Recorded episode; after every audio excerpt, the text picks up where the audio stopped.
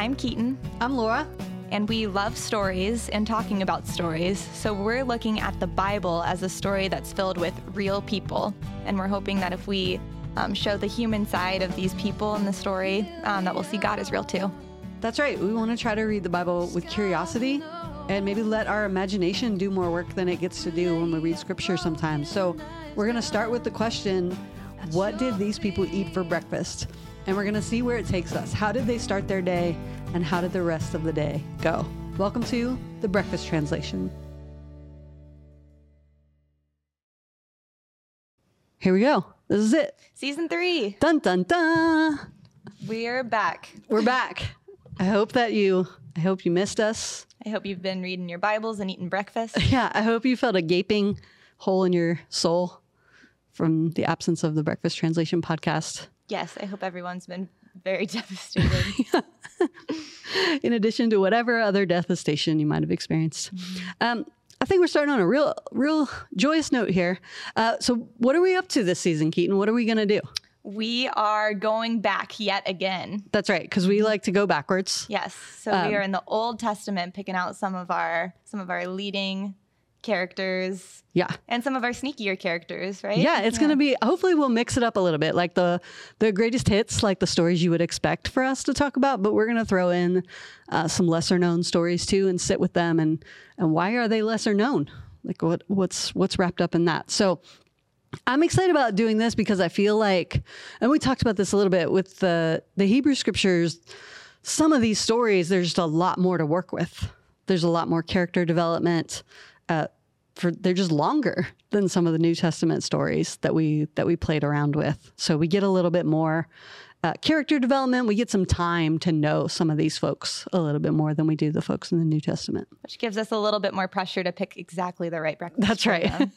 That's right. So we have to. I think. I think. I'm. My goal is to pick more varied and more specific breakfast selections. Not just pancakes or waffles. Yeah, exactly. Yeah. Some type of bread item, I think, is what this person. So I think we'll have fun with it. And I, I think even right away, we're going to get into, even though our intention is to, to, do some imaginative stuff to make this maybe a little more engaging and fun than just a normal Bible study group. Um, it, we can also get into delicate, giant topics uh, just by looking at these these stories because they do hold so much meaning. Uh, the implications from some of these stories are are giant in some of our lives and in our society and in our churches. So uh, I'm excited, uh, but nervous, and all those things that you feel when you do a brand new thing. So let's ease into it Okay. by just talking about. Um, this is partly just about our love for stories, also, right? So. Have you seen any movies, TV shows, books? What's a favorite story that you've experienced in our off season uh, that you think other people might also enjoy? Any favorites? I am only halfway through it, and so I cannot speak to the entirety of the series, but The Bear has been Yes. so special, and I think a lot of people think so too. yeah, that was going to be mine. You stole my thing. Oh no, I've we been- didn't talk before. yeah. I've been, uh, sometimes I wonder if, you know, there's a lot of conversation about what it means to be like an evangelical Christian who like wants everybody to know the same story that you know. And I, I ponder in myself if I'm an event because I don't have a lot of like, I don't feel that tension that everybody needs to follow the same story I follow. okay, But then I saw the bear. and you said And I was you like- wanted to. Be, I was going to describe it as a holy experience. I was like, I want to make everybody I love watch the bear. Right. I'm just I'm just in the midst of it and I can tell it's a story of redemption even though I haven't gotten there yet. And Yeah. I'm just I'm just thrilled. Yeah. And being interested newly into um, film and what it takes to video and just they just are brilliant. The shots, the tension Yeah. that you feel. Um, do you want to give a little bit of a brief? Yeah, I mean, for people who haven't experienced the good news of the bear, it is. Uh, it's. I watched it on Hulu. It's a. I think it's a Netflix uh, production on Hulu, but it's this this young guy who has been climbing the ladder of being a chef, and has been at. I think it's Noma. This is a that's a real restaurant in Is? Europe Oh, that's like supposed to be the number one restaurant in the world. So this guy has been climbing that ladder. He's had success, but then his brother, who's been back home at Chicago, um, running the family business restaurant, his brother um, dies by suicide, and so the main character moves back home to almost to work out his grief and to work out that pain and that loss through the restaurant. Mm-hmm. And so what I've told like when I've tried to get people to watch it, I've told people like it's a story about grief and addiction, but the characters in it don't know how to talk about that. Yeah, but they sure know how to show that they don't know how to talk about it. They're showing everything. That like I think you're you're only halfway through. You said That's right. So later in the season, there's some more like direct confrontation and conversation about what they're going through. But for most of it, you just feel this the pain. You see the way that they indirectly are carrying out their frustration and their anger in their work relationships and in their in their friendships. Um, and so I just think it's it's got so much goodness in it about just how hard it is to be a person. Um, and so I, I love it. And especially when you, when you do get to the end, we'll have to do a, Okay. the next time we record, by the time you're done, we'll have to, we'll have to talk about it a little bit more. Cause I heard somebody describe it as a gritty folktale. I think that was in the New Yorker mm. review of it. It does. It feels it feels gritty, even Yeah. though you're in a deli shop the whole time. That's but right. Grit is the right word. The Yeah. way that they talk to each other is crass and full of hate and love at the same time. It's Right. very fascinating. I haven't seen anything pulled off quite like it. Yeah. It's, there's just no storytelling quite like it. And I, I've loved a lot of things this year. I feel like I have a list of a handful of, of shows I really loved and tried to talk people into, but that's at the top of my list. Okay. uh, for Sorry sure. to steal your thunder. No, that's great. I We think share it. I mean, I'm happy. Like I said, this could turn in maybe our next season. We'll just talk about the bear. you don't even have to convert me. what all the characters in the bear would have for for breakfast. It also, I mean, it's not unrelated, right? Because they're making food, Right. and a, and I think there's something in that about what it is to provide nourishment to people, the craft of making food together. Um, you know, you did. You were a host, right, at a restaurant for a little while, so you That's know a little bit about what that restaurant work At is. B-dubs. Yeah, no, we're not sponsored by the B Dubs, but Thank you, um, Buffalo Wild not yet. um, but I I worked in the re- in a restaurant for all my grad school years, and the kind of connection you feel getting through a shift with people and like being in the trenches of restaurant work with people, it is a strong bond. And you do hate a person one minute and love them the next. Like that's real. Um, and so I think it, it really feels honest and true to that working relationship of, of restaurant work. Um, all right. So next time that we record, we'll might be a little way down the path in the season, but we'll we'll have a bear part 2 Um, all right. So we're going to start right at the very beginning of the story. In speaking of tension and stress, we're going to start right with one of the most fought about sections of uh, scripture. Dun dun dun. Yeah. So hopefully um, nobody will get too mad at us. But And everyone can walk away feeling 100% certain. yeah, that's right. Uh, Keaton's going to give us a definitive answer on creation versus evolution. So Stay tuned. stay tuned for that. It's going to be exciting. Right. This is these opening chapters of the Bible.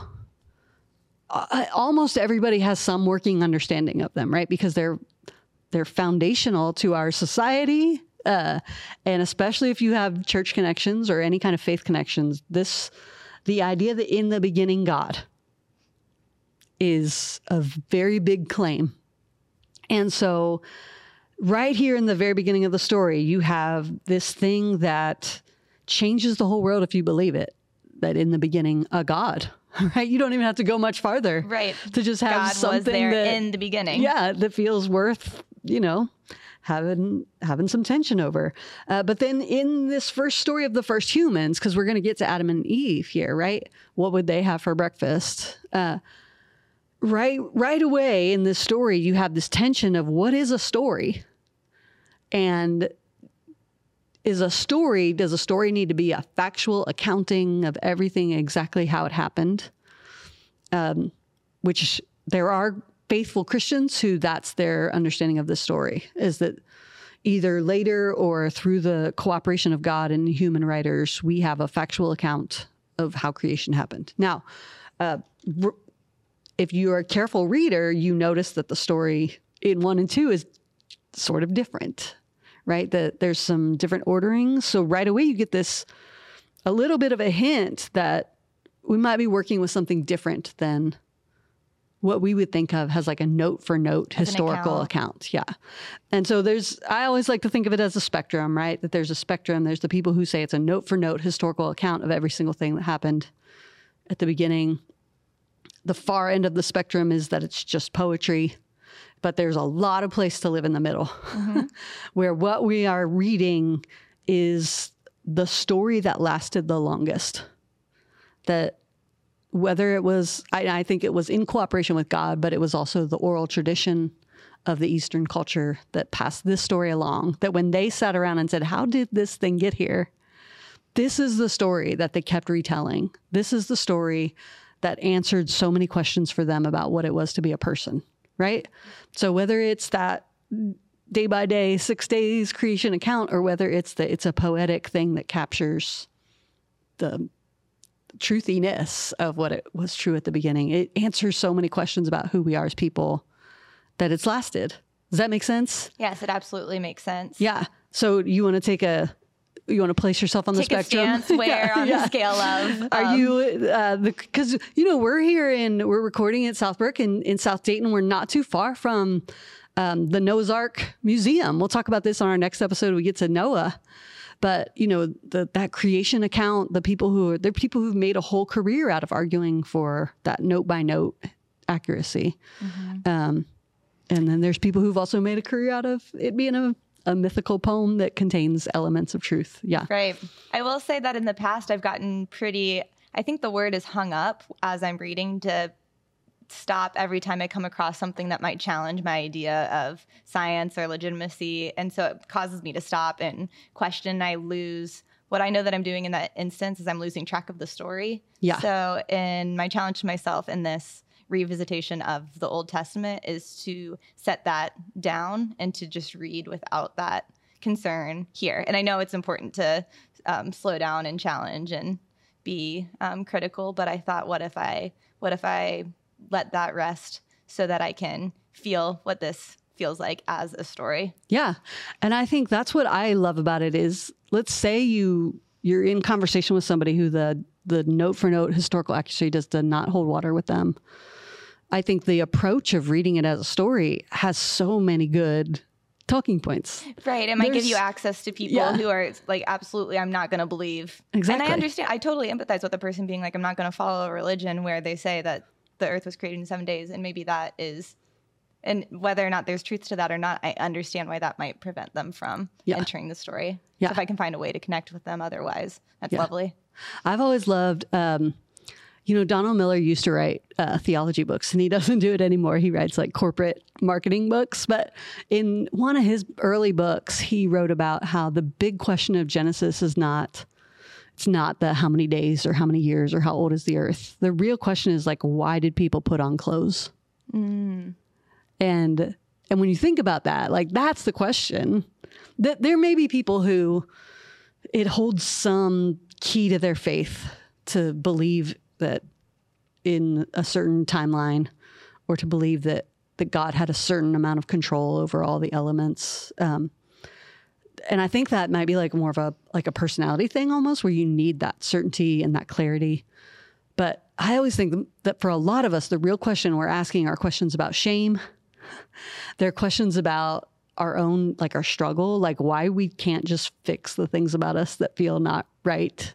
They're questions about belonging. Um, they're, they're the questions that I think this story actually does answer. Um, are we good? Is even Christians have like various reasons for answering that in different ways, right? And in the creation story, like if you stop at Genesis 2, yes, we're good. Absolutely, we're good. And then you get to 3 and you go, "Oh, but we also we can mess the story up with just a flip of a page, right?" So, I think even as we look at Adam and Eve, like uh, are we talking about two real people who had a blood type and a shoe size and lived on the yeah i i don't know the answer to that. And i my own personality is i don't need to know the answer to that. I think the the people of faith the community of faith was trying to pass along to us here is the the truest story we've ever heard about what it might mean to be people and what it might mean to be made by a god. And so they kept telling it because it felt the most true and has felt the most true. So from that perspective, um, that's what we're going to look at with Adam and Eve. But I just think it's fun. I, I appreciate what you're doing as far as like, because even just looking at it has a story, there's a lot of goodness here. It's a fun, like the idea that they are told, um, here's all these trees, and there's just one that you can't eat from, and that that's the one they they're like, oh, Oh, really that tree. that one, you know. uh, and then the, you know, even when you get into the fall story, the thing I've always thought is interesting about that is that the serpent makes this promise to them to say, if you eat from that tree, you'll be like God.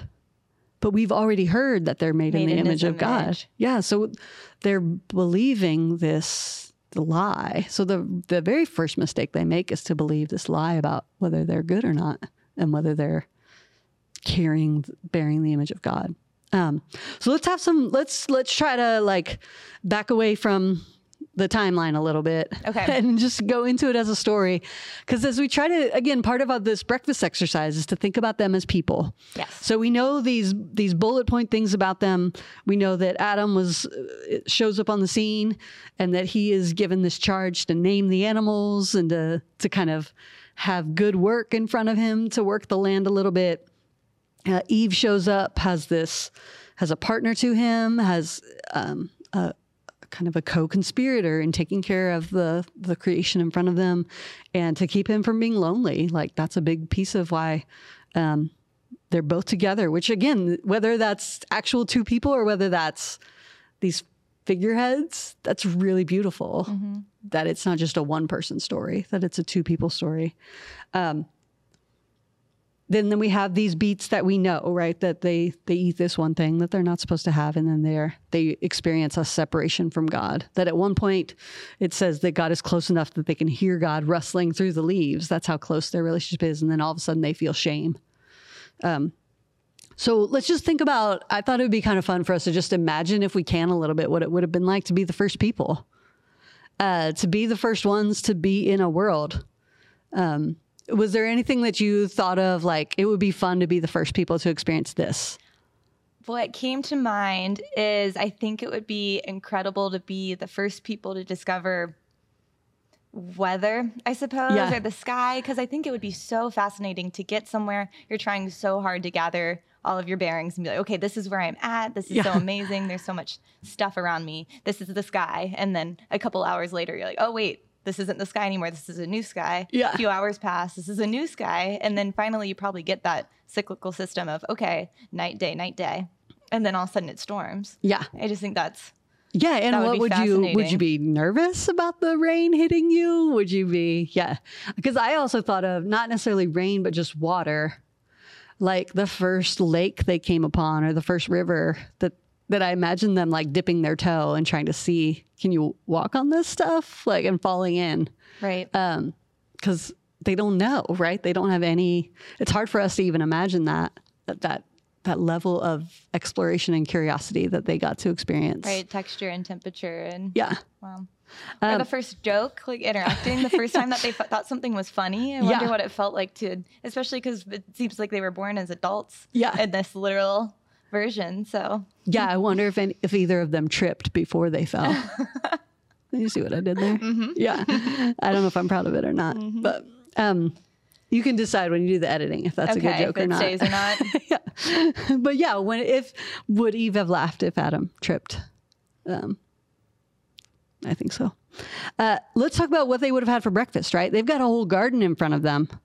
So what do you like? So we have some realistic idea yes. that they maybe get to have the purest breakfast Right. um, without even really looking at them as characters or their personhood. It's kind of fun to think that they might have been the first ones to figure out that you could eat the stuff off of some of like some of the trees. Right. You could maybe pick that fresh grapefruit. Like, have you ever been in a? I remember I had my mom's aunt and uncle in Arizona had a grapefruit tree in their backyard, and so every morning you would just go Pick outside and pick the fresh grapefruit off of the tree. And I, I think it's fun to think that that's a little bit of what's available to them is all the fresh food you could eat, right? Right. And they got to be the first ones to figure out what tasted sour and sweet. You know, there's no signs at the grocery store that tell them um, what's good or bad. Yeah. The acidity level. Yeah. yeah. I picture, I picture Adam um, having known what it was like to be by himself. Do um, do do they define how much time passed between before he got Eve? I think life? again, it's different in the, the, chapter one verses two. Okay. It, yeah, because I I just picture him exploring and finding out a lot of those things on his own and then all of a sudden he knows what it's like to eat by himself then he gets a buddy and Yeah. then in the morning every morning he's like and try this and Yeah. the next morning and try this so Yeah. Have we ever talked about? Um, I, I'm not quite as fascinated with it now, but I used to be very fascinated with sitting in a coffee shop and watching people's faces when their friends showed up. Oh. like it's a it's a very it's a very fascinating thing because people would just be like face down at their laptop or their book or whatever, and then just watching somebody transform when their friend gets there. right And like this person who you maybe have only just seen their nondescript, like no smile, no moving in their face, no animation. And then their friend comes and they like burst to life, into right? their personality Yeah. And they become a, a fuller, you know, more alive version of themselves. And I think that's a little bit of what I hope it was like, you know, for Adam and Eve in those in those early days. Um I, I also met they, you know, they get to have the hot off the vine grape juice if they want it. Uh, so I like to And they think gave of that them. up. Yeah, exactly. Uh, it's hard to say because it's not total. This is another thing that's not really clear. There is some sense of an expulsion. right they left Yeah, that they are they're sent away. That they it, they don't get to have as pure of a experience as they started with, right? And so um, they end up kind of having to migrate away from this perfect setting. So um, they may have had to shift, uh, and then their story becomes sort of tragic. They they have these two children. There's one of their son murders another son. They end up having another son, and then of course it's the beginning of the population of the earth, so everything shifts for them. Um, but one of the things, because it is like again, this is where whether you're a person who thinks it's a day by day, there's a guy named Adam and a guy and a lady named Eve, or whether you're the it's a mythic, wherever you are on that spectrum, it it is a story about what it means to want something, you know, and I think it does raise some questions for us about that feeling we have. What do we do with the fact that if somebody tells us we can't have something, we instantly want that thing, right? So there's some part of that we connect to. Um, but also, was there anything good in them wanting something different than what they had, right? Because part of our our podcast is it's not just about the breakfast you have; it's about the breakfast you want. You know, do you have some? There was something that they felt lacking that the serpent is able to convince them they need, right? So even this like fresh off the vine grape juice, this hot off the presses grapefruit, even this paradise, some part of them still felt a wanting. Um, and I think I grew up, you know, in a world of thinking that as humans it was wrong to really want anything.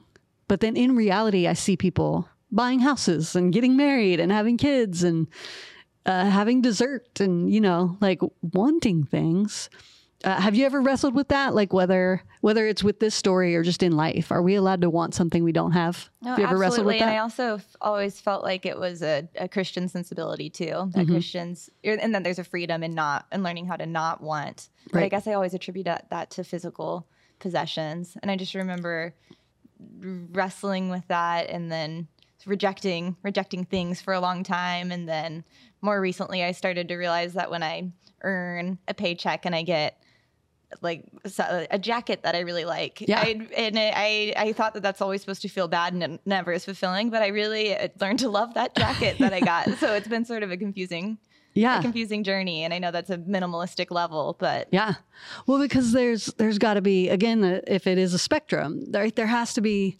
some degree of wanting that's good right it makes you grow. Yeah. Makes you want, I want to, um, yeah, I want to be a better friend or I want to have more friends. And that motivates you to have community. I Right.